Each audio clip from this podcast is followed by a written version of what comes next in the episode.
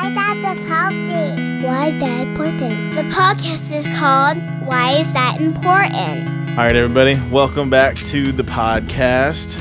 Um, as we've explained, we've got Jim and Casey Rule back here for round two, ding, ding, ding, of, of our uh, politics discussion. And today um, we're talking about healthcare. And before we get into it, we thought we would ask uh, everybody. Uh, how, Andrew, you asked the question. You phrased it much better than Sure. I'm thinking of it So- now. kind of kind of just to kind of get us started and get our brains thinking in the right direction uh, describe a time when the healthcare system this doesn't have to be the united states healthcare system if you happen to be out of the country and, and had a great or terrible experience but describe a time when the healthcare system either dramatically failed or dramatically succeeded for you or someone you know so let's i don't, I don't know if you guys had have some time to think about it but uh, let's start with you casey is there have you how have you ever had any dramatically positive or dramatically negative interactions with the healthcare system? Well, I um I uh, recently had a, a relative of mine who passed away from cancer. Who um, it went uh, untreated for many years because he was uh, unable to get insurance pre prior to the Affordable Care Act because of um, having a pre-existing con- condition. So that's that's probably the best example I can think of of a dramatically negative experience with the healthcare system. How about you, Jim? Um, I I have mostly good. I, I would say m- a positive experience. I had a uh, uh, my wife had an issue with cancer, and that'd be the if I had to pick one incident that I'm most thankful for is how they handled it. They caught it in time. They they just they were just phenomenal. Well, actually, those two stories juxtapose with each other really, really well because I imagine, Jim, um, I'm going to project a little bit here and you tell me if I'm wrong. Uh, you had health insurance for the duration of that um, situation. Absolutely, Okay. a whole different story if I didn't. Yeah, absolutely. I think that would be Casey's relative's story or much more similar to that story. And I know I have had six knee surgeries at this point, three on each knee. and by and large, I've really had a pretty good experience with the health care system, except for um, the one the one negative I have against it is I never know who it's going to cost and who's going to pay it and how much it's going to cost until well after the fact which isn't the case for basically any other transaction, and certainly no other transaction of this size and magnitude that I've ever made. You know, I've never bought a car where they're like, "Well, don't worry, you only have to pay the first couple thousand, and then somebody else will pay the rest, and we don't know how much it's going to be until after you buy the car and drive it for ten thousand miles. Then we'll send you the bill, but you won't actually have to pay it; somebody else will." So. Because I, I went for an MRI. I went for an MRI, and I was gonna have to pay this one out of pocket because I hadn't met my deductible. I'm like, how much is it gonna be? We don't know. F- for real, you don't actually know how much the service you provide costs. Can you imagine going to the hardware store and just being like, I need one of these. How much? I don't know. Take it, and then we'll send you a bill when we decide. Anyway, Well, do you want the good? Do you want the the good uh, cashier, the medium cashier, or the best cashier? well, we'll get into all that later. But Joe, do you do you have any interesting experiences with the healthcare system? nothing, nothing like like anything you guys are talking about comes to mind. I mean, I've had eh, you know a knee surgery and stuff, but I remember there was a time for about a year or two where I just didn't have health insurance because I I had to pay for it myself, and um, I was I basically just like avoided anything super dangerous. Like I went on bike rides, but I didn't do anything dumb. And it was it was at a time in my life where I would have done something dumb too.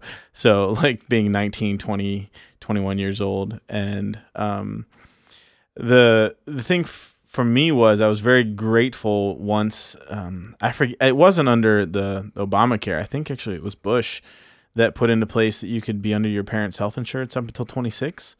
And nope, so that was the ACA, but close. the well, but it, it I thought it was before then because it was still while I was my parents. I mean, I could be wrong, but um, maybe it was that. But I was grateful to have that that opportunity because it gave me. My dad had good insurance. I could do that. I could get on there, and Um, I was I learned the lessons to not be stupid during the time when I didn't have it. But I mean, yeah, I mean, had I had I gotten injured, and, It's a valuable another- lesson. Yes, yeah, it was. And another thing for me was I know that diabetes runs in my family, and so I wouldn't let them test anything like that. Um, so just in case that they fa- if they found something, they they wouldn't be able to either raise my prices or say they they wouldn't be able to do it because of a pre-existing condition. So that defined my my early views of of health insurance quite a bit. Interesting. So I, I guess the the next the next station that this train needs to come to is uh, basically exactly Sorry. healthcare train to Better Systemville, leaving now. Anyway, what you know, how what would an ideal healthcare system look like, both from an outcomes standpoint and from a um, kind of a logistic standpoint? Who pays for it? How does it get paid for? When do you pay for it? Um, and and let me also say that health insurance and health care are two very different things. Um, in this yeah, in in our country they get conflated a bit, but health care is actually the doctor saying you're sick and here's what you need to get better, or you're fine, go home and quit whining, or whatever it is. That's health care. Getting an MRI, getting a surgery, having a baby, that's all health care. Health insurance is one of a variety of methods to pay for it, and generally speaking, the point of health insurance is to uh, uh, pay a small premium to protect you against the risk of having to, to pay a cost you can't afford to pay. Um, and that has been that concept has been heavily abused, especially by insurers and companies over the past 70 years or so, to the point where it's not health insurance anymore. Now it's just ongoing health prepayment installment plans. When's the last time you've had a doctor that was like, "Ah, you're fine, suck it up, go home"? Like, oh, all- Rashid, Dr. Rashid would do that. He was great. it's uh, lately it's like, uh, I mean, you're probably fine, but here's six tests that we need to do just to be safe. No, he would be like, "Nope, you're fine. Go home. Do you want some antibiotics or something? It's not going to help, but I'll write them if you want 'em- if you want them." like, nah, I appreciate that. Like, yeah, it's viral, so it's not like you're going to do anything with the antibiotics. It might make you feel better, but that's a placebo effect. No, he was. re- he's recently been your doctor, or when you're growing up. no, this was not too long ago. He was my doctor up until about three or four years ago. Oh, so he's old school. Uh, I don't know. I mean, He's ret- is he retired? Well, I'm I was getting there. You're, you're jumping the okay. gun. He retired shortly after somebody made an accusation against him that he was like being handsy. But I mean, he's a doctor. He's gonna feel your chest to see if he has any like if there if there's any funny feelings. Essentially, he's gonna put his stethoscope on there, listen to your breathing and whatnot. Anyway, some 14 year old girl was like, he was feeling me up, and he's like, I don't have to deal with this. I'm wealthy enough. I'm 62 or whatever. I'm done. I'm just not gonna do it anymore. So then he retired, and I was like, come on, you ruined it for all of us. So that was Very, very topical now. All of a sudden. Yeah. Joe asked. innocent until proven guilty-ish. Well done. Yeah, ish. Anywho, so the things a healthcare system can do is, you know, I guess that kind of runs the gamut. You can have anything from like uh, a witch doctor, which is shake a funny rattle at you and say, feel better. Or you can have all the way up to, you know, do you want a healthcare system that encourages innovation and risk taking and developing new procedures and medicines and, and so on and so forth at the cost of, well, at a lot at a high cost because you have to incentivize intelligent people who could make a lot of money doing something else to go into that field. Um, and so, and everything in between is some form of functioning healthcare system. Now, I would argue that outcomes really vary, but I just curious. I'm curious, Casey. Um, what what do you what would you say a healthcare system that the United States would be happy with would look like? Could be happy with. Um, sure. Uh, I, I'm gonna I'm gonna start off with the the same um, slight preamble that I am not a, uh, a an expert on healthcare, and I'm not pretending to be an expert on healthcare. And I think it's it's I think this is a really interesting conversation to have. Just like when we had a conversation about taxes, it's one of those issues that touches everyone and is really, really difficult to talk about if you're not an expert. So it's good to to figure out how to talk about it. Um, so, what would a healthcare system look like ideally in the United States? I think what you hear of a lot is is people saying either the best healthcare system is going to be entirely free market or the best healthcare system is going to be socialism and i i think this touches again on on something we talked about last week which is we we we talked about how taxes aren't inherently good or bad. Um, they're they're a tool. Government isn't inherently good or bad. It is a tool that is good at some things and bad at other things. And similarly, uh, capitalism is not inherently good or bad. Capitalism is really, really good at pulling millions of people in developing countries, especially out of poverty. And, and capitalism is really, really bad at things like, like disincentivizing long term negative externalities like pollution or public health, health risks. And, and similarly, socialism is not an inherently good or bad thing. Socialism is really, really good at cutting uh, per capita costs and increasing access to services through, you know, creating a buyer's monopoly. Socialism is really, really bad at incentivizing things like innovation and development. And so, I, what I would say is that an ideal healthcare uh, environment in the United States isn't one thing or the other. It's about figuring out what are the things that capitalism is good for and what are the things that socialism is good for and applying those in the right places. Well said. Uh, Jim, if, if, if I may ask, um, theorize about what you think uh, the healthcare landscape could look like in a positive way. Um, I have. I did a, a. A. I read a book that was ridiculously uh, extent. Like it just it went on and on and on, and it was a tough read, but it was a really good read because it dealt with, um, like Casey said, an issue that touches all of us.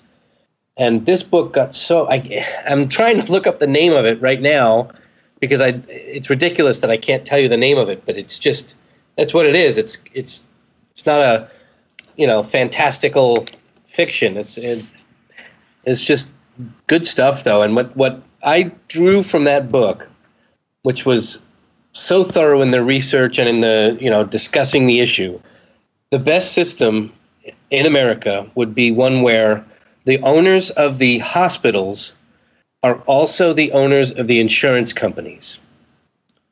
Because currently, we, you know, and this came up several times already, we, we, we we all feel burned sometimes. We feel like, you know, um, the, the doctors will send five specialists in for something that I'm in there for 40 minutes, and then my bit, the bill comes, and each one of those specialists was $300. So they, they, they have a keen interest in, in building these costs and it helps to pay for things. I mean, there's reasons for it. It helps to do whatever. I'm not trying to, you know, make judgments here, but just stating the facts, it's something that, you know, it's a reality.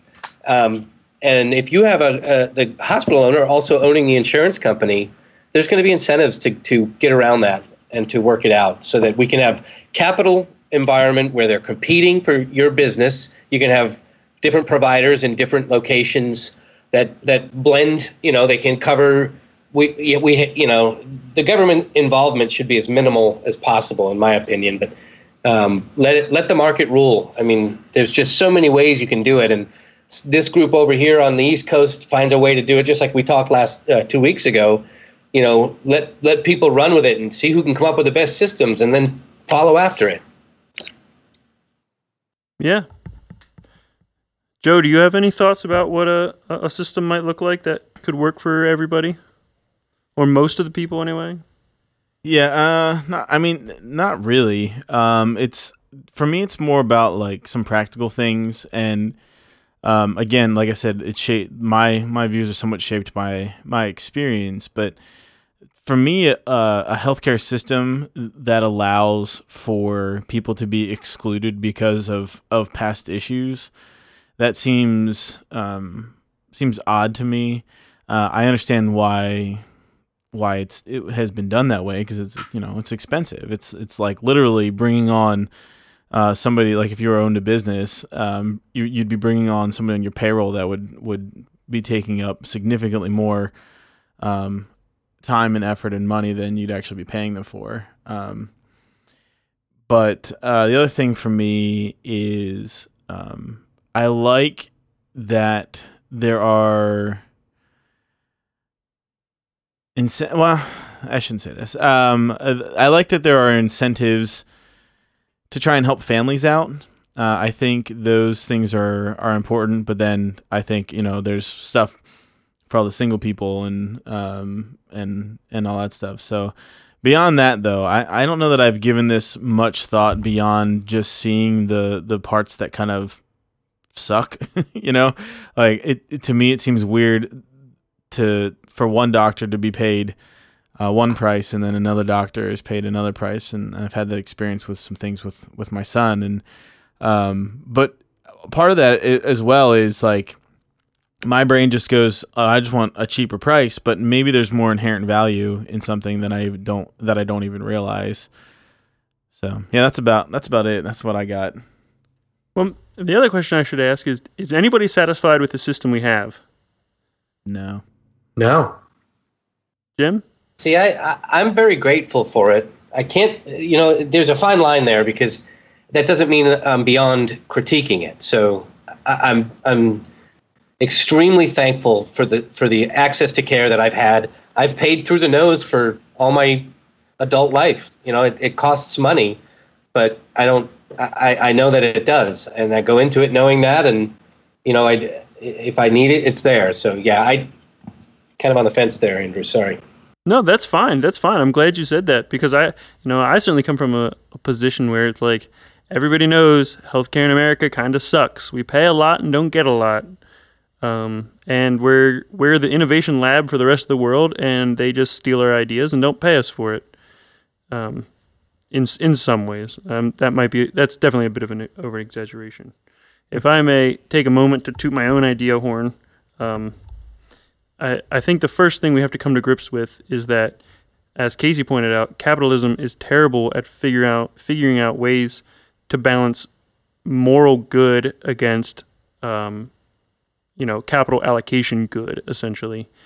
And we don't live in a country where we're comfortable saying, if you're 85 and a millionaire, you can get all the health care you want. But if you're a cute little six year old girl who happens to have poor parents, you have to die from a curable illness because your parents are p- poor. And I think we would all be able to agree that there's a certain inherent wrongness to that concept. Um, and so we want one of the things we want our healthcare system to do is to be able to equitably and fairly both give people a reasonable chance as well as reward people for what they have. We also don't think that, you know, just be, if you're 85, you know, that shouldn't mean, oh, too bad, no more healthcare for you. You're about to kick the bucket anyway. Like, well, I got a bajillion dollars. I should be allowed to buy whatever I want, kind of thing. Like, as a capitalistic society, we say, well, yeah, there is some merit to that. Like, you earned a lot. You should be able to see if you can live to be 150 like Elon Musk wants to be because you're rich. Um, so there's there's got to be some way to balance that. You know, don't don't kill poor people, and uh, let people get something better because they've they've earned more. Basically, Be, allow people to go above and beyond if they have the the means to pay for it. Um, That's not unlike what it's like in in Europe you know, uh, in Ukraine specifically is one that I can speak to that I that I know. But they they have the public health care is there, but but people anybody with money they pay for the the other you know they pay for private care and it's always nicer, more updated equipment and everything. And then you get into that discussion about second class citizenship too. Absolutely. And and I, I, think that's a, a, difficult question to answer because then at some point, if you're seeing radically different outcomes for the people in the public versus the privately paid systems, um, then it starts to be a question of like, well, is this really fair? That you know, unless you're wealthy, you're going to die of these otherwise curable diseases. You know, billionaires go in with stage four cancer and come out fine six weeks later, but you know, average run of the mill middle income people walk in with something that looks like it's non life threatening and never come out. What's what's the deal? How's that work? And m- my theory would basically be see how, how to describe this succinctly. Uh, that's something I, I, have a lot of thoughts, but I haven't figured out how to really make them understandable in less than twenty minutes. Which is not this is not the form for. But basically, provide provide a place where um, the government, or I shouldn't I shouldn't put it that way. Shouldn't say the government. A centralized mechanism foots the first portion of every bill um, and that the amount that it foots um, should be an needs to be not should be needs to be enough to create equitable solutions. However, if you want to contribute on top of that for something above and beyond, you're welcome to. And if an inequality is discovered, if if that first portion of the bill is creating in, inequities in excess of what uh, the the culture believes to be acceptable, it can be adjusted. It's meant to be an adjustable value, maybe even algorithmically adjusted. But anyway, we can get into details if anyone cares to hear them. But um, my next question, I guess, would be, um, who do you who do you see doing healthcare well? Um, you mentioned Ukraine, Jim, as a situation where there i guess you're, you're going to suggest there are a few positives to that in that you, you, you can you can buy more if you have more. And i think we're largely okay with that concept but you would also say it's inequitable in the fact that you get really different outcomes at different prices. Is that true? Sorry mute button. Yeah yeah i mean that's that's uh that sounds good accurate. Have you have you do you have any experience with a, a systems outside the United States that work well? Nothing. I, I haven't had any issues outside the U.S. that I would have needed any any care. Okay, that's valid. What about you, Casey? Have you? Yeah, any- I, I also don't have. I don't have any uh, experiences outside of the U.S., but I think there are. We can. I think there there are sectors of the healthcare industry within the U.S. that you can point to and say this is successful and this isn't. Um, so, for instance, um, the the free market when when we're talking about free market solutions, the free market is really good for uh, finding good prices for things that are have a highly elastic demand and very predictable and clear pricing, and it's very easy to compare um, the values of different services. Commodities. Yeah. So like computers are a really good example of something that that the free market is great at um, uh, taking care of. We get ch- cheaper products at, uh, that work better. Um, computers is a good example. Uh, healthcare is pretty much the opposite end of the spectrum, where it is at least a, a lot of healthcare is is it's not an elastic demand at all. If you if you need it, you need it, and you you don't. The, the idea of shopping around when you've got a heart attack doesn't make a lot of sense. Um, there's also the problem that you don't know going in how much it's going to cost. You don't when when there's some sort of health emergency, there's no way to say um, what's the price going to be if I go to this um, get these services as opposed to these services. And it's also difficult to compare the results um, from one place to another because you don't really have the opportunity to sample um, uh, different different uh, options. So wh- what I'm getting at is there are there are certain services um, like LASIK eye surgery, for instance, that has been that has really benefited from free market forces where the the price and accessibility has gone down tremendously because that is uh, it's an elective procedure and it's a pr- procedure where you know what the price is going to be going in um, and it, it's very clear what you're getting out of it. So that's something where it makes perfect sense to to have that be mediated by the free market. Um, you look at things like heart surgery that doesn't work the same way. Um, uh, when you need heart surgery, you don't have the option to um, go around. You don't know how long necessarily you're going to be paying for treatment. Um, it's not easy to say, you know, this per, this uh, center is going to have do my heart surgery better than this other center, um, and so those free market forces aren't as beneficial there. Uh, as a result, we see, um, in general, elective procedures, uh, the prices come down, whereas these, uh, you know, healthcare procedures that are not elective, that that basically you'll pay it if you can pay it. That's where the prices can just keep going up, and there's no um, the free market can't do anything to uh, to keep those prices in check. Can so I, I think that's really yeah. Go ahead. Well, I was going to push back slightly on that, and I think that that's part of the idea behind health insurance is that basically you have somebody who's it's in their interest to find the best prices, and insurance companies negotiate pricing with providers ahead of time.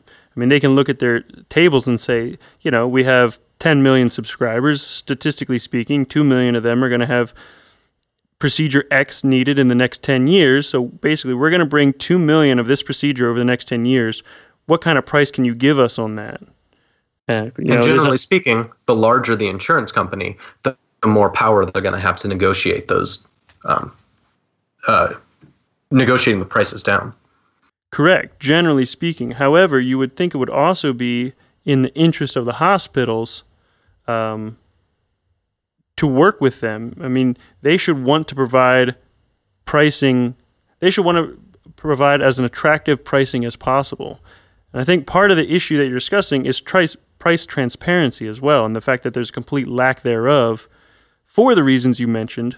But I think there's there should be enough. I think there is enough comparable procedures and I don't know treatments. I'll just put it that way, broadly speaking, that are very comparable. I mean, I think well, pharmaceuticals are actually a great example because, in all honesty, most pharmaceuticals that once they're off patent become quite cheap, especially if they're small molecule. Um, and yet, with as insurance has been brought into the pharmaceuticals market, that's actually driven pricing up. So maybe I'm arguing against myself at this point. Joe, what were you going to say? I think part of the issue, it's at least as I'm hearing it, is you talk about the larger insurance companies have more more power to be able to negotiate, which has caused um, hospitals to have to become part of larger uh, consortiums or, or of groups, so they can offer probably lower, more impactful um, pr- pricing to be able to meet with the demands. And it seems like like at least as of late, a lot of my my primary care physicians have just been sucked up into a larger group. I would imagine for partly for the reason to be able to keep up with the expectation of insurance companies. I don't know. It's I'm kind of a question and a mild and an observation. There's yeah, you're absolutely right. Independent PCPs, private uh, primary care providers, are being gobbled up by systems for two reasons. One it allows the system to say we cover more people, which gives them strength to push back against the insurance companies. And two, it takes regulatory burdens off the PCPs because the hospitals will provide a cohort of lawyers and people much smarter than the doctors that say, okay, here's what you got to do to meet this regulation, here's what you got to do to meet this regulation.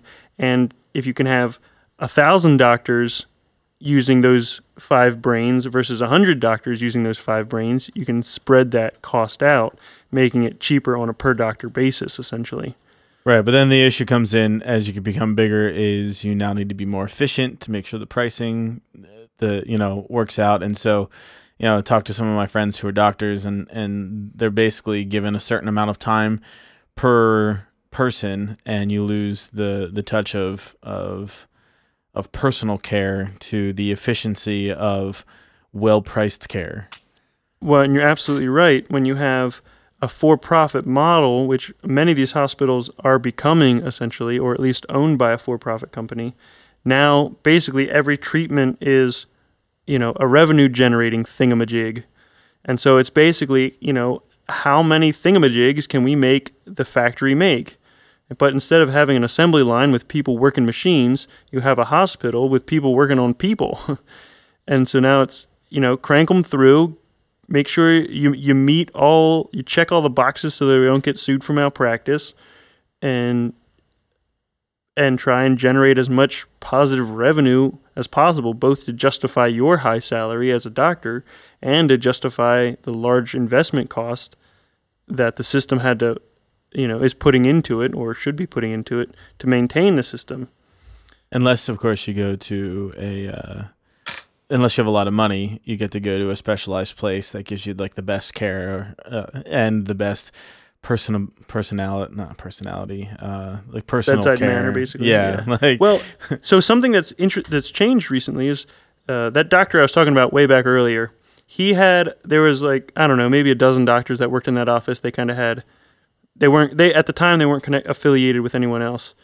Anyway, one of those other doctors has started. Um, oh, I can't remember the name of the system, but basically what you do is you cut a small check to the doctor once a month or once a year. I think this was 200 bucks a year.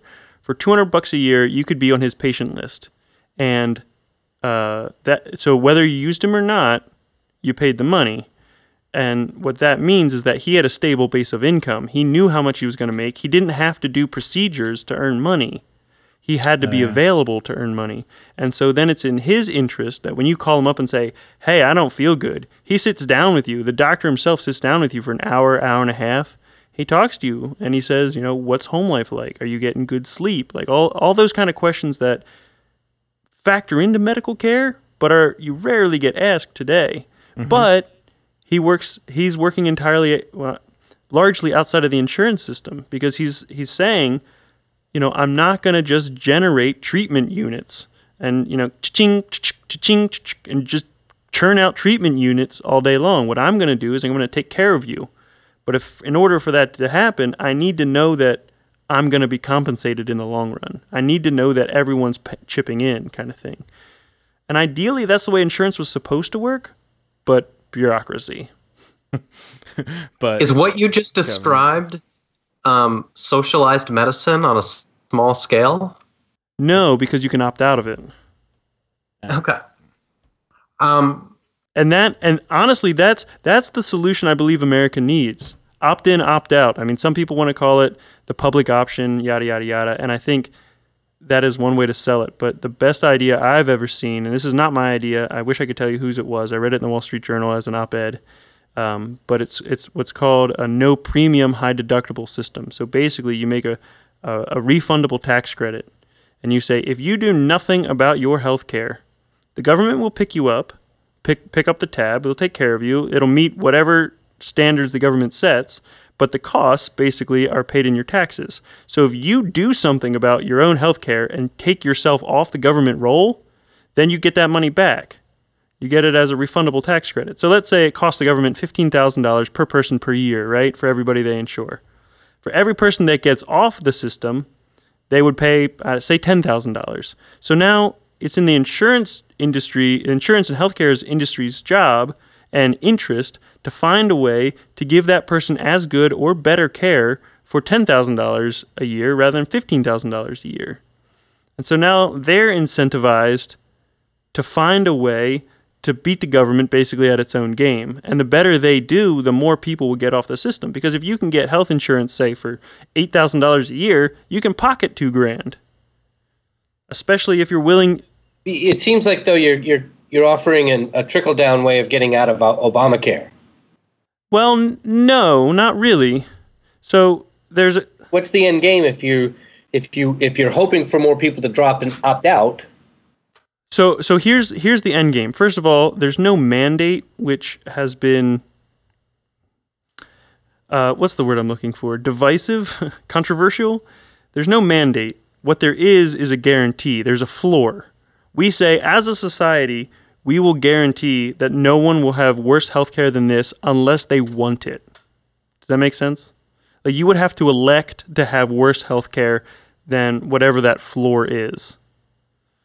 Um, and some people may find it worthwhile to do that. They may they may desire and say, you know what, I I believe in faith healing, so I don't want any kind of I, I, I believe in shamans shaking funny sticks and rattles over me, so I don't want any kind of, you know, standardized scientific based Western medicine. You know, give me my full 10K and I'll take the consequences as they are. And you make that decision once in your right mind up front, not when you're unconscious, not when you're in a bad way, not every year, because that's another huge issue with the American healthcare system is that we expect people to make their healthcare health insurance decisions on a yearly basis. But that's you don't have to re-enroll for for auto insurance or your home insurance or take life insurance for instance because life insurance is in some ways the ultimate health insurance. um, if if your health goes to zero, we'll pay out. Uh, but w- the way that works is you make a promise to pay over the next X number of years. And so I don't know why you can't go to a health insurance company and say, look, I will promise to pay you between ages 25 and 65. Um, what is the best rate you can give me for 40 years of premiums? Like, what kind of services? And, let me and- ask you. A, Yeah, let me go ask you a ahead, hypothetical for this one. Um, so in this in this system, what happens if I'm electing to um, take my money and do my own, um, you know, homeopathy to to cure my illnesses, and I get cancer, um, and I realize very quickly that homeopathy doesn't work, and I decide that I want to get insurance. What happens then? Then you give up your tax deduction, you go in the government system. Mm-hmm. So the, part of this system would be that you can get back onto the system. Once you're on it, you're on it. There's no there's no getting back out. Okay. Does that ma- like you basically it's like life insurance in the way you would have to make a decision kind of at the beginning. And maybe I shouldn't say once you're on it, you're on it permanently, but the cost incentive structure would change. Once you say government government catch me with your safety net, then okay, now you're part of the safety net. You can't just say, "Okay, I needed you for 6 months, now I'm better." Moving moving right along because uh, you know, you, you can't continue to take your take your tax your, your tax break, your tax incentive. And ideally, well, maybe I shouldn't say ideally. Well, I should say ideally. Ideally, people would be able to make rational judgments when they're in the right mind, when they're relatively healthy, when they have good statistical tables in front of them about how long they're likely to live and what kind of diseases they'll probably have and their family history and their genetic makeup and predispositions. Now, I know this is a little bit fanciful and maybe one day ish, um, but ideally, people would look at that and say, you know what? I really ought to make sure I have coverage for cancer because both my grandfathers on my mom and my dad's side died of cancer, and my uncle died really young of cancer. I should probably make sure I have, you know, a little bit of extended cancer coverage or something along those lines. And so you pay a little bit more for that. And if you want to have, you know, if you want to have coverage for controversial procedures like abortion, for instance, you could have a, a pro-abortion and an anti-abortion pool. And if you want to be part of the pro-abortion pool, you know, you pay or receive a slight deduction for that. I don't know which way it would go. Would it be more? Would it be financially cheaper to offer abortions and less uh, um, birth care services, or would it be cheaper to not offer abortions and more birth care uh, um, coverage? I don't. You know, I'm not a statistician. I don't know the answer to that. But basically, could you, you could ideally you could allow people to to design the healthcare they want and the market would be reactive to that and say, okay, we can provide those things for the next 40 years for this price per year. And then people But choose. what happens when someone?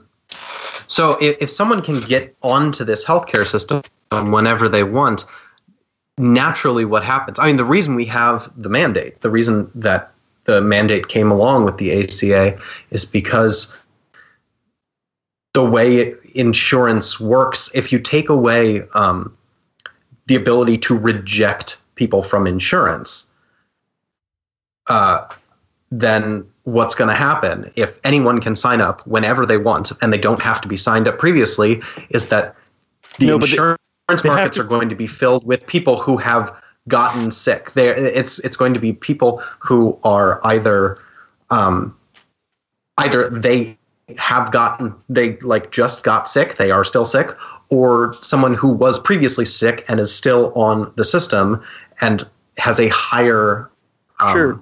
So you know people who have previously been sick have higher healthcare costs so what happens is that this the insurance costs for this uh, government program end up going up and up and up So uh, as only the idea- the, Yeah, I understand what you're saying, Casey, and you're absolutely right. And the idea, your hypothetical homeopathic, oh, wait, this was a per- terrible choice, ideally, and I think this would be in reality as well, that would by far be in the minority. The vast majority of people, when they're healthy and 25, would seek out four or five health insurance companies and say, hey, these are the things I want coverage for for the next 40 years. Uh, what would my yearly price be? And then you, you sign a contract just like you would for life insurance and then you go to your go- the government, basically in your tax form, and say, "Here's my contract. I am guaranteed health insurance. You don't have to take care of me, government." Um, and the government says, "All right, we don't have to take care of you. Here's your two thirds of what we probably would have spent on you anyway." And as you're right, as if more and more sick people wind up on the government rolls, that makes the value to not being on the government rolls go up. So it incentivizes people to avoid that. Right. So it should right be but it, it it should be self the cost for the counterbalancing. people who but it raises the cost for the people who can't get insurance outside of those government market No, it doesn't, because it doesn't cost them anything. It's a no cost system. It's paid out of the taxes you were gonna pay anyway. Uh, yes, but the government ultimately passes all of those costs along to everyone, and the the way to pay for it, um, which I'm sure is the question that every policy wonk is asking, um, is basically to stop giving tax breaks to companies for spending employees' money without their without their say so on health insurance that they may or may not want or need. So the what is it? I think it's 57% of Americans get health insurance through either um, their company, their employer, their spouse, or parent's employer. Um, and in every single one of those situations, unless you own the company, you don't actually get to decide what your options are. You get told, okay, you can have, you know, the expensive plan or the cheap plan, or you get told you don't even get a choice what the plan is. Here's what you're on. Um, and the reason that happens is because whenever a company spends a dollar on a health insurance benefit, they get to call that they get to call that um, compensation employee compensation without having to pay either their half of the payroll tax or the employee having to pay any of their piece of the payroll tax. So now basically you can pay people without having to pay tax on it. And so in, instead of saying, you know what, we need to offer our best employees more money, they say, you know what, we'll just offer everybody fancier healthcare because it'll be cheaper for us and we can say, oh, look at us, we're doing such a good job, we're offering people great healthcare. When great healthcare is actually the healthcare that saves the companies the most money, not that does the best good for the employees. So you stop tax incentivizing that wasteful spending and allow people to make decisions on their own and push everybody basically into the, the single marketplace. So there is no benefit of being a group. No one has that benefit. But everyone is in, you know, every everyone's part of the same group and yet no one's part of a group. Does that make any sense what I'm trying to say? So everybody everybody's entering the, the marketplace essentially in the same position and it's the marketplace's job to design a healthcare solution that satisfies that person's needs at a price that is less than what the government's willing to do it for, um, and acceptable acceptable to the insured person.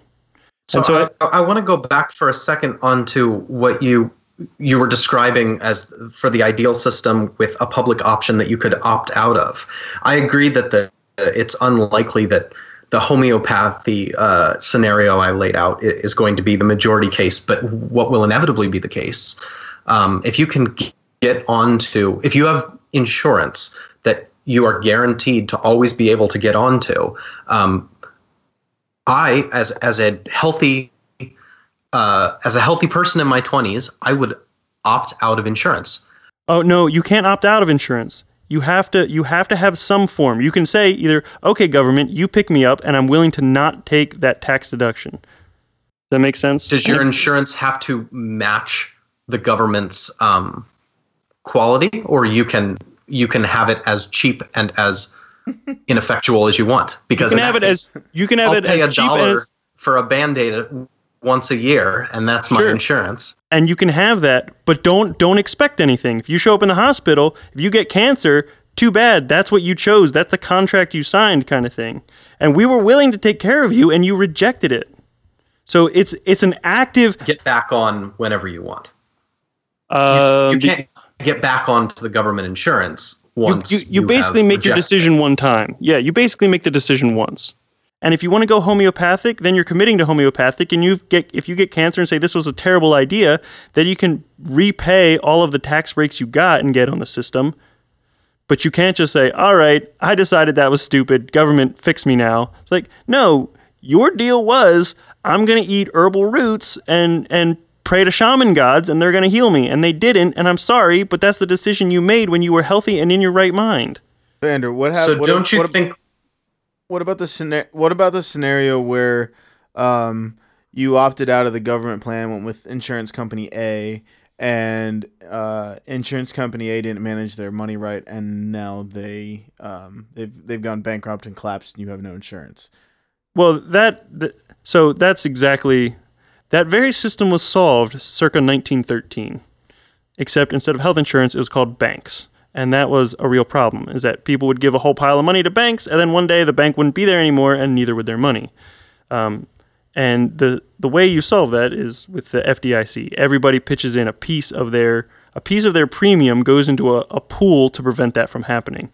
And in, instead of having an outright bankruptcy where oh no we can't provide any health care anymore, it, it becomes an orderly wind down. Okay, now this entity is now owned by the government, and the government will basically sell off all the assets, repay the debts, and get everybody into a new system. And there would be there would be special case scenarios.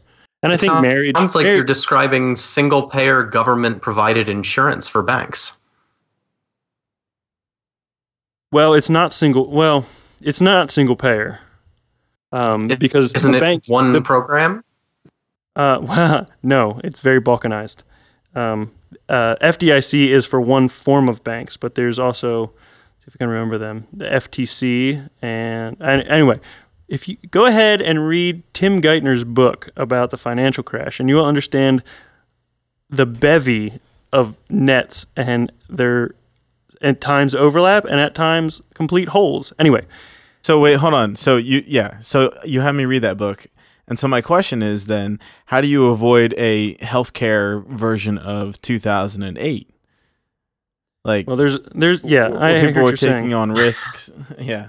So I mean like like this is an assumption that somehow somebody doesn't find some sort of loophole and suddenly all the banks or all the big the big health banks um, are are having issues and we have to bail them out in, in some some form or another. There that an, the analogy between banks and healthcare is definitely easy to stretch too far. Let me say that first.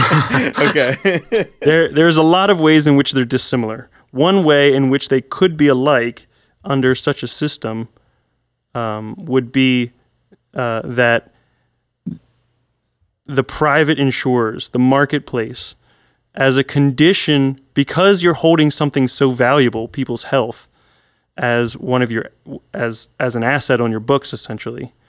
Um, a condition of being allowed to do that is that you pay into a centralized fund that says, you know what, if there's some toxic event and two thirds of your population suddenly becomes ill with this this thing because a factory went bad or whatnot, and you're like, look, this is going to bankrupt us as a company. There is there, there is a, an exterior non so the Federal Reserve, for instance, takes no money from the government. It is not government funded. It actually funds the government. And so I'm thinking more along those lines. Something that's it's it's industry funded. The money comes from within the industry to take care of the industry. It's not the government stepping in and saying, "Okay, you know, um, But why would the the industry doesn't have an incentive to so the, yes, I provide agree with that." insurance for itself? That's a Re- consumer protection. Reinsurance, correct. And I'm not saying that the industry will want to do this on their own. The industry did not set up the Federal Reserve on their own, but the industry does pay for the Federal Reserve on their own. Does that make sense? Mm-hmm. And the same with the FDIC. The government set up the FDIC, but the government doesn't pay for the FDIC. So the government can say, look, if you're going to have the pleasure of being a health insurance company in the United States, you need to pay us one tenth of your revenue per year, not us. You need to pay one tenth of your revenue per year into this trust. This trust, which, you know, you guys have to decide how it's, well, there would be a framework designed that would say, okay, here's who's on it. There would be, you know, maybe a few elected positions, a few industry positions, whatever. That's that's details that can be hammered out. So if everyone is buying health insurance and all the Not health everyone insurance is. companies are ev- being Not everyone required is. to pay 10%. Everyone is making a choice. Okay. Some people But may it's still, choose. it's it's essentially a tax. Yes, well, it already is. That's already what we're dealing with. Right. That's but that's not this is- different than today. But this is a tax you get to choose how much you have to pay. This is a choose But your if own you choose tax. not to pay it, you you when you get sick, we just let you die. That was the choice you made. And I- now, I, think now what you you're get going to lay, to inevitably find you get to lay in the there are going to deathbed you made. Well, but who's the demographic that's going to be most likely to make that deathbed? Is it going to be people who are have the financial security to think 50 years down the line, I want to make sure that my health care is covered? Um, what? How do you think the difference is going to be between those people and people at the lower end of the socioeconomic uh, end of the spectrum who are just trying to make it through the year and they have to choose between am I taking care of my long-term health care costs or am I going to opt to get 2000 extra dollars a year to get by I Well, think okay. inevitably what we're going to see is even further fracturing of well it's not going to be like I, I think what, what we imagine when we when we say okay you can opt out of healthcare for good if you want and live with that decision we're imagining you know it, it's the people who are going to be able to take care of themselves who are going to opt out but inevitably i think what will happen what we'll see is that it's the people who can't take care of themselves who are opting out because that is how they need to get by They just see Well, it as and- a, a way to get a little more Yeah. income. we, we'd see a real boost with uh, there'd be a there'd be a mental illness or mental wellness clause to start with, and then we're going to see an increase or a real boost in people with that that the conditions that meet that mental you know because then they'll want to change it back. You know, Uh, it, it, it's a fact. I mean, because pe- people cla- clarify your thought a little, Jim. I didn't follow. there, the there would have to be some kind of a clause in in this agreement because you're it's really it's resolute. You're you're you're making a decision and you're saying, you know, it's a legal decision and it's one that will have a significant impact on your life. Sure, it's just like a will. Yeah, so there's going to be the the person that does the execution of said will or said agreement has to be determined to to be of of sound mind. Yes, I would agree with that. And And the critical difference is that if I write a will when I'm 20, I don't, and I look back at it when I'm 60 and go, oh, that was crazy. yeah, right. I can right. change it whenever I want. This is a totally different scenario. It's No. not like a will. So here's the diff- here's the difference I would suggest it's to you, a Casey. definite major block in a otherwise some really good good ideas. So I, I am open to the idea of saying uh, one of the options is not entirely opting out of health insurance. You must have something. Um, you must have something that meets a certain minimum criteria. And I know what you're going to say, Casey. Isn't that what the ACA did? However, one of the things I would push back on that is that the ACA required a lot of things that a lot of people wouldn't want. There are a lot of things the ACA required that somebody wants. Does that make sense? The, a- the ACA went a little further than necessary in what they called minimums. Well, and why is that? I think because the minimums for some people are not the same as the minimums for other people. So if everyone is paying the minimum for their particular health scenario, then people who are at a you know who just inherently have much higher health costs through no fault of their own are not going to be protected. The the I, Well, the okay, way if, if insurance you're, if works, you're in a insurance is situation, inherently insurance is meant to handle risk you cannot afford, right? Mm-hmm. Insurance is not meant to cover costs you can't afford. Ergo, those of the lowest socioeconomic on the on the lowest end of the socioeconomic ladder have the greatest interest in the cheapest possible health care. Is uh, insurance of any any variety, whether it be auto, home, health, whatever kind of insurance you want to talk about, the lower you are on the socioeconomic status, the less you can afford to handle on your own. So the more insurance you need, correct? Mhm.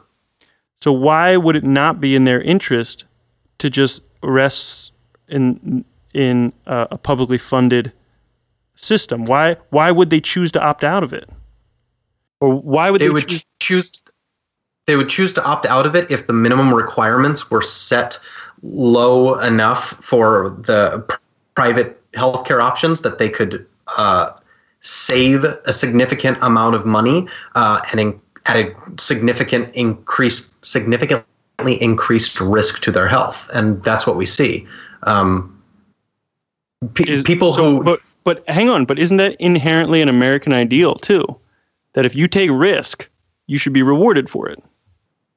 If you're willing to handle that risk, if you're willing to say, look, if I get cancer, I understand that this doesn't cover lung cancer from smoking, you know, and I'm going to take the risk that I don't get addicted to cigarettes or that I'm already not addicted to cigarettes, or maybe I already am and I'm willing to take that risk anyway because I want that pot of money. Like, okay, you're taking that risk. There needs to be a reward for that. So that's why I say if you don't want to take that risk, don't take the reward. If you want to take that risk, you get a reward. I don't And know that someone- everybody's that logical, though. I think, I mean, just to, for example, I, shutting off people's electric as the cable guys walking in to install a new cable box in their house. Like, you would think they'd say, "Oh, hey, I need to have electric to be able to use the cable," but people are are not always going to be the most rational, especially when you look at something like like ten thousand dollars for if you're using that as we're just using that as our number, they're gonna go, well, okay, like it might be worth the risk, so I can have the extra ten thousand dollars, so I can um, afford some rent or or pay my electric bill or or whatever, and then they wind up, you know, getting cancer three quarters of the way through the year or whatever. Well, it's not a yearly thing. It's But a you know what I mean? thing. Yeah, but I'm saying like Yeah. I I Yeah, w- real quick question for Joe. What you were just saying about those people that, um, y- you know, how would they have, how would it been have been handled if if we take it dial it back 300 years? Uh, we didn't have the the struggles and the systems and all the things that we have in place. What would those people have to do at that point if they were having issues? Like, wouldn't they have to learn to be more self-sustainable?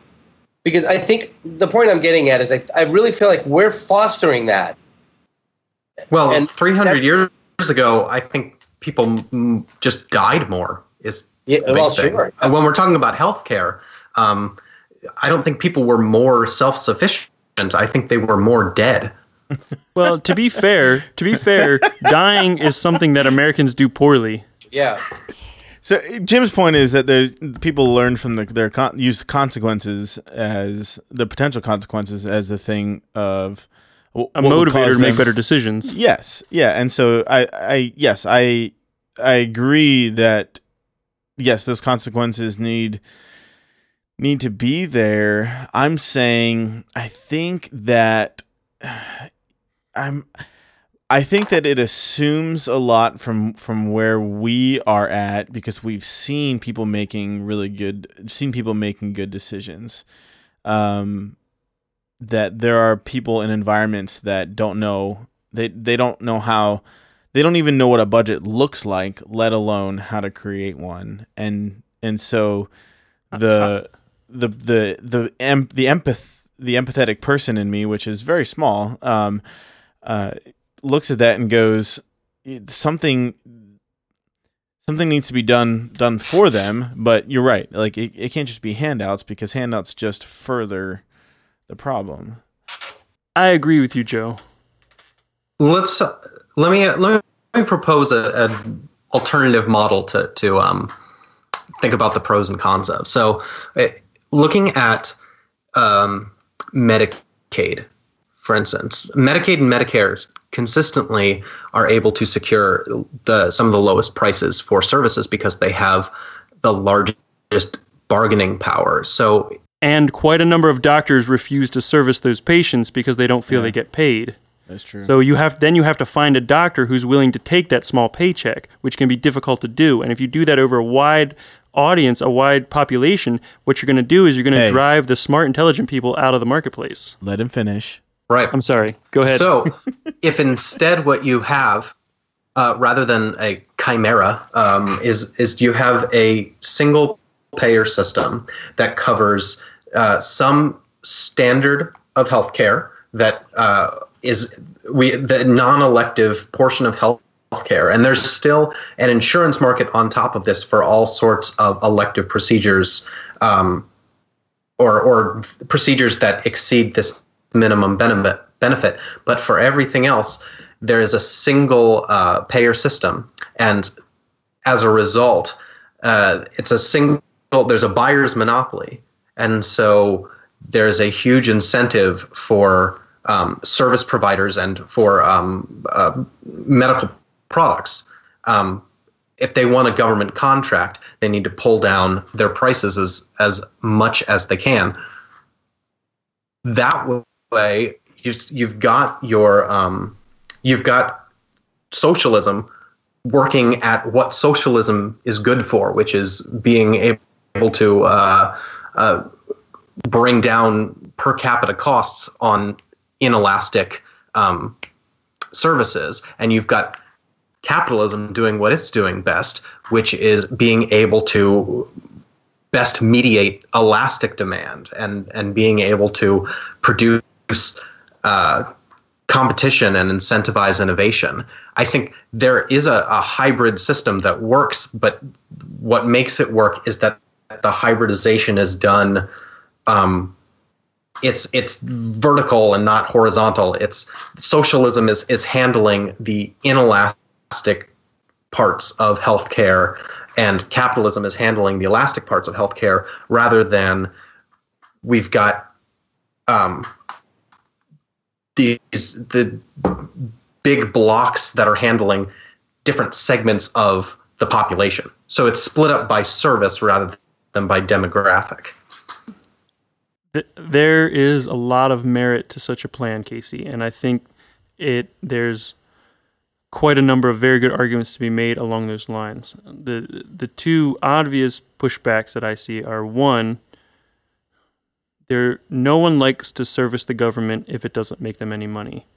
So the people that are going to be offering those inelastic demand services are going to be the bottom feeders. You're not going to have top flight companies and people wanting and willing to do that because anybody that comes in with a shoddy product that's cheaper, the government's going to you know, lowest common denominator sort of thing.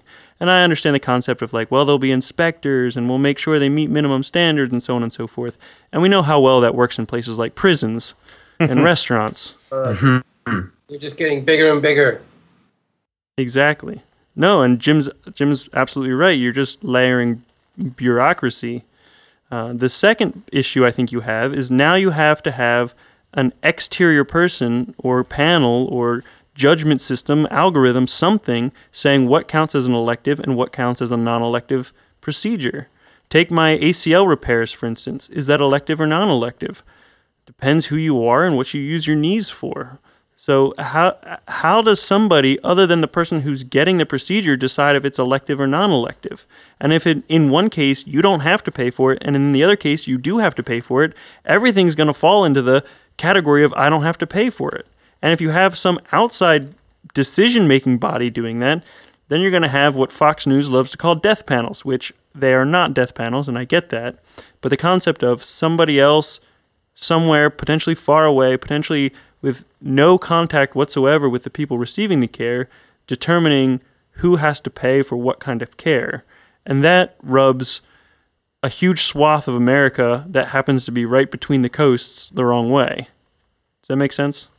Well, there's some. There are a couple things you can do to mediate those problems. I think. First of all, uh, having having uh, Congress on the same healthcare system would be a good start. Uh, I would agree. but uh, Yeah, yeah, also, yeah, they seem to they seem Are to we all in uh, agreement on that one? like their own yeah. government. Absolutely.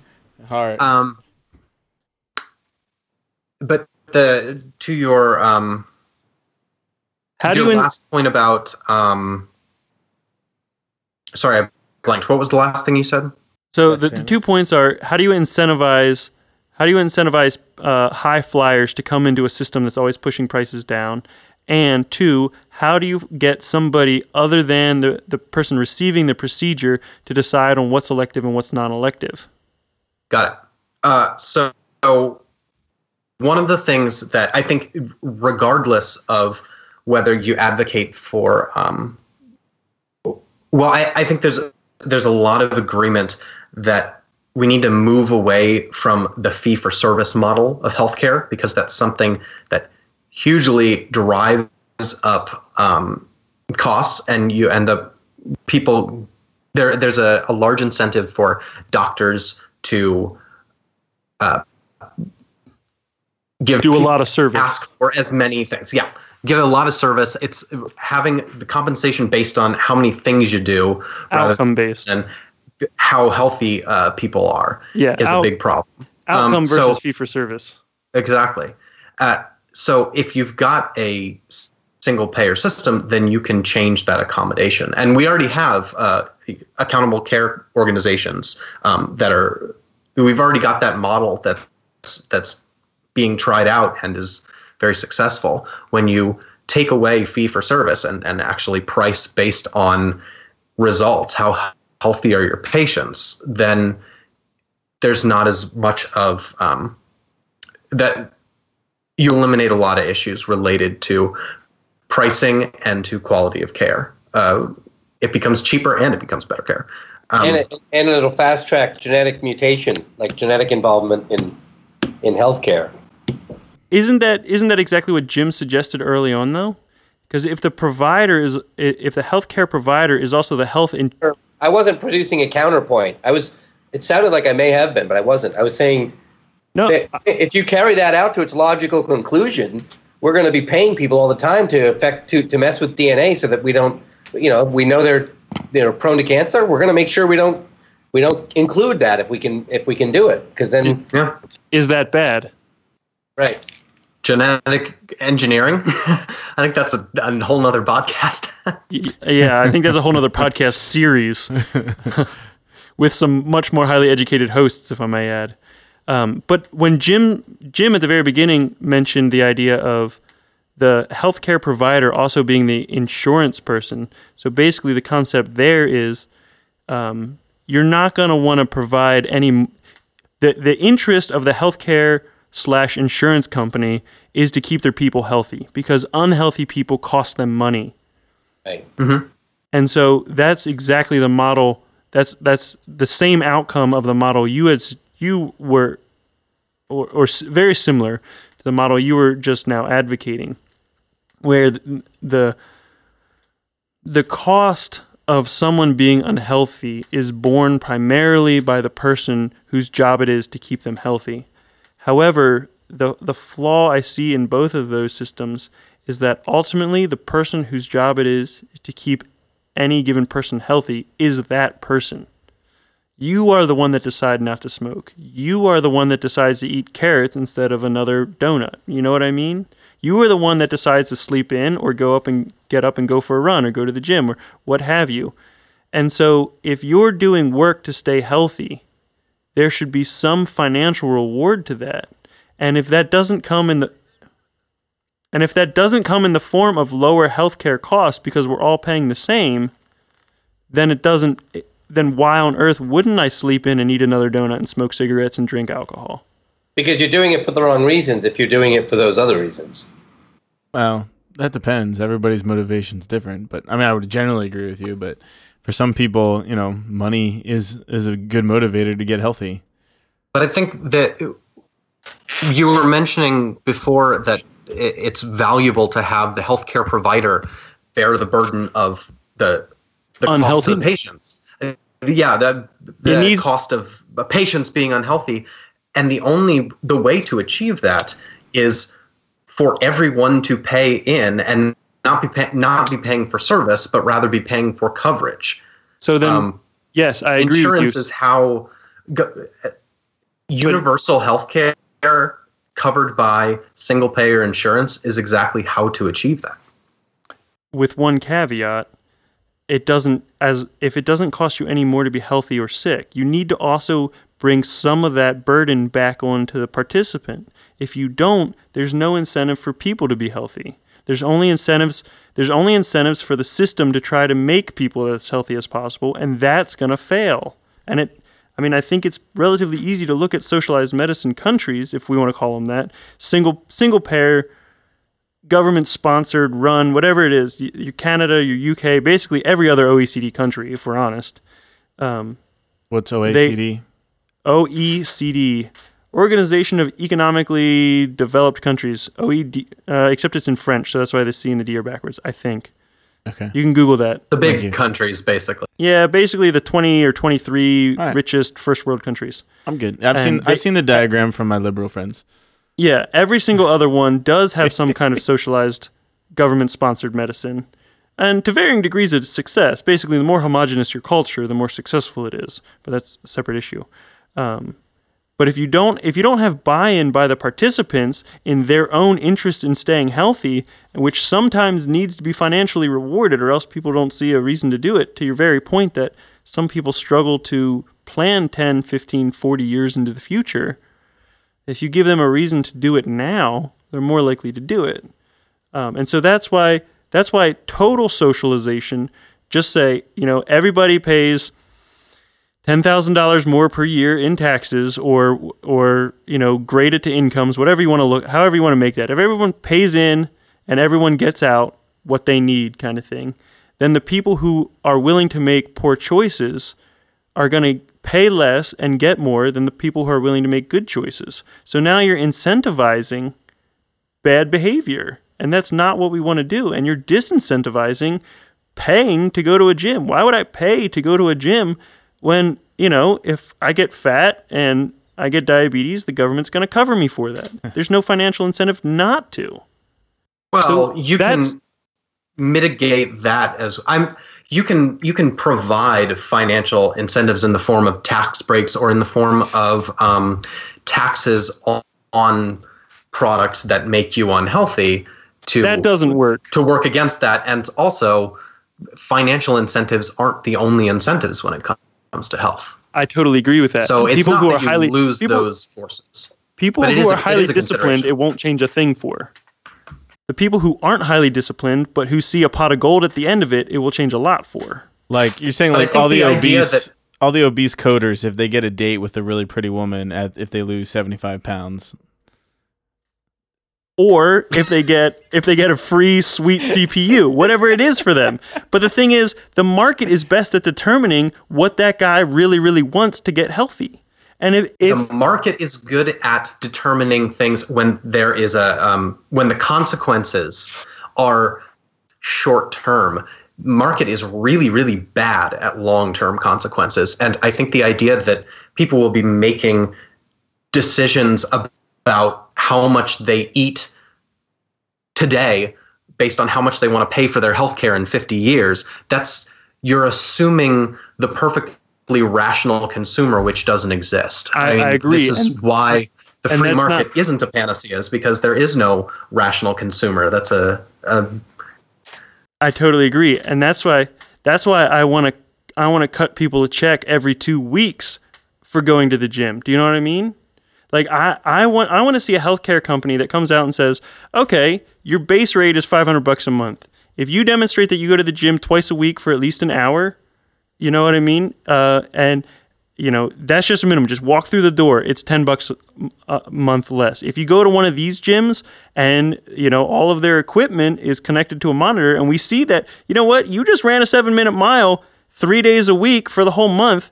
It drops by a hundred bucks a month, you know, and it, as long as you meet these things, because you're absolutely right about the short termness of capitalism, and and saying, you know what, this is a, an incentive for now to make a decision now, and so instead of saying, you know what, you'll pay lower health insurance premiums for the next forty years, I want to say, you know what, you're gonna you're gonna get money back this month if you or this week if you make a better choice, and I think uh, I do too. I, That- I I think I think that that's ultimately what you you need to incentivize health insurance healthcare providers, whether they be insurance companies or the hospitals, or however that that system winds up falling together. incentivize them to innovate to a way where th- they basically say, look, we can provide all this coverage. If you make it cheaper for us, we'll make it cheaper for you. Just to, just so everybody knows, you heard it here first. It's documented. I mean, honestly, whenever I go to a Sheetz, if there was a little app that's like, ding, I see you're at a Sheetz. If you decide to leave the Sheetz and go over to Subway and get something that's moderately healthier, maybe, okay, bad example. no, it's a, actually it's a fantastic example. Like, hey, If you leave Sheetz and go to that farmer's market and get a head of broccoli, we'll give you $3. we see you're at we right. see you're at a Wendy's. Scan your receipt to show us you got a salad. You know what I mean? Yeah, Like, exactly. yeah. Uh, yeah, but I- they're gonna take they're gonna take those advertising dollars uh, up front then too, and then it's gonna be recommendations that they're selling. They're not yeah. offering recommendations. I mean, But that's one more way that you can cares? avoid paying for healthcare. yeah, It's sounding I would gladly sell my uncomfortably Big eyeballs. Brothery to me. it does that too. There's that. But here's the thing it's already happening. that's true. Google already knows you just walked into Wendy's. That's not news. Nope. Yeah, but they're trying true. to now affect your dis. Well, Google's providing ads. Yeah, I- yeah, you're right. You Google one And- and thing, and, here- now it shows up on your Facebook feed every. When we come home from the grocery store, we take pictures of our receipts and submit it to an app, and they give us money. And they say, We'll give you 25 cents if you buy name brand, blah, blah, blah. Well, it's 20 cents more expensive, so I'll do it. So, so real quick. So, what's wrong with the ACA? Let's uh, in five minutes or less, Okay. Or what's not wrong with it? If you like it, Jim, we haven't Yeah. heard from you in a while. Why don't you go? Why don't you uh, start us off?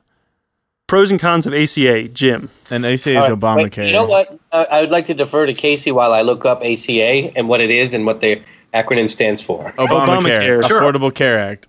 Yeah. Oh, Obamacare. Come okay, there we go. Yeah. Go, Casey. Obamacare pros, for the regular Pros, people. cons of ACA slash Obamacare. Um, the I, I I think the uh, the pros of the ACA are all the cons of Obamacare. It's just what you call it.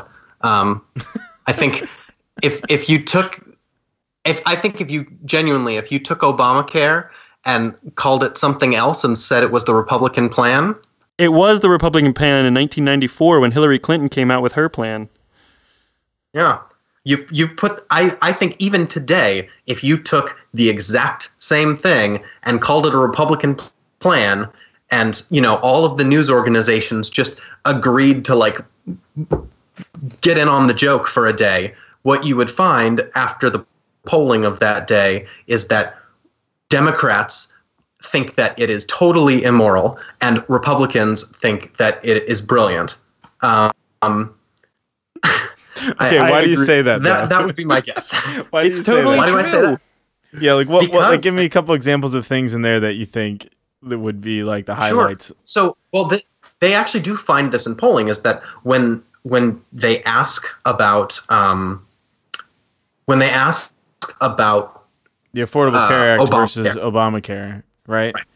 right that the Affordable Care Act is way more popular than Obamacare, or at least it used to be among Republicans. The Affordable Care Act was much more popular uh, than Obamacare, um, just because Obamacare uh, had a scarier name to Republicans, um, and Right. that was what was But so like if the headlines all shifted towards the pros, what would be those? What would be like their top three things? Like the Affordable Sure. Care off, uh, Act Well- offers these, and what would be the lowest three cons? Um, so the the big things that are pros are being able to stay on your parents' insurance until you're 26, uh, not being able to be denied uh, coverage for a pre-existing condition. That's absolutely huge. Being able to get, um, not being able to be turned down for insurance um, is really big, or be priced out of insurance because of a pre-existing condition. Um, also, there are things in place that are they're put in place to reward doctors for cutting costs and for um, providing greater price transparency, motivating to move to electronic record keeping. That's actually been a really big thing, a, a huge shift since Obamacare went into place. I have seen a lot yeah. more hospitals getting into electronic record keeping. The big con, of course, is that um, it's mandatory, so it is a, a tax. I mean, it it it is functionally a tax. Um, the reason is because otherwise you can't you can't take away the insurance company's ability to turn you down and that also say you don't all have to be part of it because then you people would just not pay into it until they got sick. So it's a it's a requirement. Um, the the system doesn't work without the individual mandate. So that is a con, but it's not a con that you can pull out and leave all the other things there. The other thing, the other con is that um, it doesn't actually do that much to lower prices. So a single payer system, the the idea behind that not saying that there aren't cons to that as well, but a single single payer system, the big pro is that the government now has the ability to bargain for much much lower prices. Uh, the this skyrocketing of medical prices um, can can be slowed down. Obamacare did slightly slow down the growth in um, medical uh, in insurance prices, but it was like 5% per year growth to 4% per year growth. It was nothing significant. And obviously, the healthcare costs are still growing. Mm-hmm. So that's one of the big cons is just that it doesn't, be, in its current incarnation, have after it went through. Um, you know, it went through many rounds of revisions between Democrats and Republicans. Um, and as a result, a lot of things got cut, and a lot of the things that got cut were the things that would actually have helped uh, bring down prices. All right, Jim. Same question to you. I I agree with so much of what Casey just said. I think the I mean, highlight the most important thing is this pre-existing condition idea that that you know, and I don't have any idea how to get to where we can we can have these things that seem so important when you when it comes to daily lives, that's critical. Like if you have like I have a wife with cancer, you know, what what do we do if something happened or insurance needed to change and you know, and that that's real life, that's real stuff. Um, price pan- transparency, yeah, that, I mean it's fantastic, and uh, we're we're moving in the right direction with a lot of these things. But I I feel content with the number of examples where the government takes something and and just does the worst job possible for the most money possible. I, and I'm not trying to, you know, broad blanket brush too much here. I just, I, I, I you know, that if we only had a healthcare system that was run by the government that we could look at, and then get some, you know, get some ideas on how they're how they do with it, right? Uh, oh, we do. We have the vets. That's right. We have the vets, and we can see how well that's doing. You mean the you mean the VA, not not veterinaries. yes, veteran VA, of, yep. of war, but uh, you know, and anything to keep you know the New Deal, FDR's New Deal, when uh, so many, I think, wrong ways that that you know it, at the time I can't even imagine what they were dealing with. I can't imagine what was, you know, what what went into those decisions. But I think the impact has has not been uh, absolutely uh, robust. I think we we've got a lot of issues where government's just trying to do too much and we don't do it well. So uh, that that's really my key my key interest. I mean, uh, Affordable Care Act. I, you know, the doctors, the people I've communicated with when I reach out and try to hear perspectives other than ones that I might have, you know, formed on my own, like with news or whatever's available. I want to hear opinions of the people that are involved and and I don't I don't believe in the in the years I've asked. It's not been a ton of, of doctors or uh, healthcare professionals, but uh, you know I don't I don't remember ever hearing a positive review, and those are the people that are taking care of us. But you know maybe they're they're influenced too much. You know their opinions, their negativity. Maybe it's not what they're dealing with. You know maybe it's what the the politics of it that they're responding to. I don't know that, but that's just what that's how they're responding to me when I ask about well what are your thoughts on you know I, I would never cue it up so that I you know want to weigh the decision or make sure that they know oh you know I'm not wearing my make America great hat when I ask the question you know I, am I'm implying that I want a certain response I'm genuinely looking for answers on this just because I'm curious about it and it's a big issue that affects everybody but I don't think the government they haven't shown me they do they they do those things well. I have I don't have enough examples. I, I like the the intention, but I just think we need let the you know, yeah, that, uh, that's about all I can contribute about a ACA. Now I'll I'll never make that mistake again. Do uh do you actually have one of those hats? I do not. Okay, I just checked it. um, Andrew, anything you wanted to add to to what these guys have said? Yeah, I believe the biggest flaw in the ACA is the fact that it did not remove the connection between employment and health insurance. I think the ACA, with its individual mandate, which actually, as Casey pointed out, is essentially a tax, which I think largely as a society we're okay with in principle. We don't always like admitting that it's a tax and admitting that the government is doing this thing for us because the free market hasn't done that because we're Americans and we're like, no, capitalism always. If it says socialism, it must be from Russia and therefore it must be air, evil and die. Um, but what we did was we exempted a huge portion of healthy people from having to be part of it. If we had all of those people actually participating in the market, which is an inherently capitalistic system, that would actually drive prices down for everyone, uh, including and especially those pre-existing conditions. And I, I honestly believe that if, if we can disconnect healthcare from employment, um, you will both see an improvement in pricing, an improvement in care, and an improvement in innovation. But it is. Say what? You said you will both see this. I, I'm wondering if it's just the two of us that'll see it, or or all of us. You will see. You will see all of the following things. Uh, well, that sounded exclusive. I just wanted to clarify. Casey Well- I, Just I, us well, I enlightened thought it was going to be. I thought we, I was going to say you'll see these two things, and then halfway through it, I was like, you know what? I think it'll. You'll see all three of these things, which are improving improving price structures, improving innovation, and improving outcomes, because that will be incentivized. However, we've we've said basically, if you have a job, you don't have to participate in this system. Um, instead, we'll, we will actually subsidize your health care. So the, the government is paying your company to buy f- to, to spend your money as an employee buying health care, which is the most wacky, wanked up, weird system that you could possibly imagine. And anybody who's designing a system wouldn't pick the one we have. yeah, but, Um, but Andrew, I agree it with lets that. People, it lets people. It lets these companies look like they're offering a benefit and a, a tremendous service with these matching donations, and they get to make the cash on the money and, and you know the whole deal. And on top of that, they get to use it to chain you to your desk. Oh, what are you going to do? Leave leave this company? Isn't your wife? Doesn't she need some doesn't she have a, a cancer? Oh, I guess you can't be leaving. Well, then here's a whole stack of work for you to do. And it, honestly, it's it's a form of slavery. What are you going to do? You can't walk away from the health insurance. I think we all know lots of people who say, "Eh, I don't really care for the job, but I need the health insurance." But the Right? benefits are great. Yeah. That Lots is the people. worst.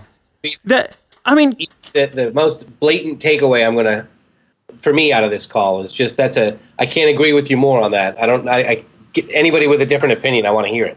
Can you imagine going to a restaurant and saying, "Yeah, the food's terrible, but I sure like the tables"? Like that's not why you go to a restaurant.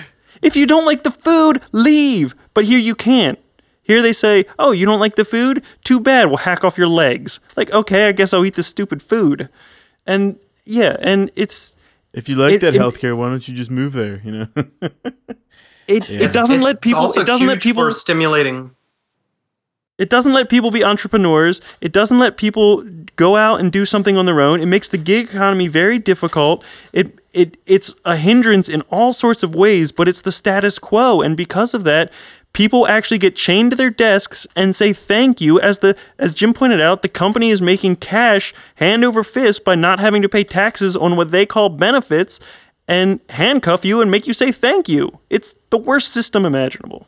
Okay, What I'm were done ranting. What Go were you ahead, gonna Casey. say, Casey? I agree. I, I I'm completely agree that it makes no sense that healthcare uh, goes through our companies. It doesn't make any sense at all. Um, so and and I think that's one of the other like those who argue for um, a single payer plan that it's it's the same argument. It's it's that this is such an incredibly inefficient way to do this that it it chokes small business and it um, disincentivizes uh, risk taking from a business perspective and uh, it chains you to your desk. I really like that that term. That that makes a lot of sense. And the person who receives the care is not the decision maker. That's the other thing. Who wants the HR person deciding what kind of health care you get? Yeah. Who wants, Well, I thought Dwight handled it pretty well back in season one. uh, the single ply toilet paper too. Um, so so I have one final question, and then we're gonna we're gonna call it quits here. And it you have to Is answer. is it who knew healthcare could be so complicated? Oh no, I think yeah, I think it's everybody knows that. Boom. No, so the answer Everybody except for the president. you well actually it's good to lead into my question um so you can answer with only one word and your choices are yes kinda and no are you ready yes kinda and no I guess. so jim we're gonna start Kinda. with jim we're gonna start with you all right uh do you like president trump yes. okay casey No. Uh andrew No. All right, and my answer would be no. So that'll lead us into uh, next week's next week's t- topic of of election reform. So uh, yeah, I was just curious. We were curious. We were talking Look- about it after it. the call last time, and I was like, I'm just curious where we're where we're at here. So, well, thank you guys. Uh, I appreciate it. I think this was this was a lot of fun, and um, it was it was neat to hear the different ideas and thoughts on healthcare, uh, especially for someone who's uh, relatively ignorant uh, when it comes to the topic. So, thank you. Yeah. And I think we solved it. I mean, it sounds like we got it Yeah. figured out. We at least have a direction, and we need to get our smart our smart technology to sync up with our healthcare. And my headset to sync up with my computer. Yes. yep. Ne- next time. Next time.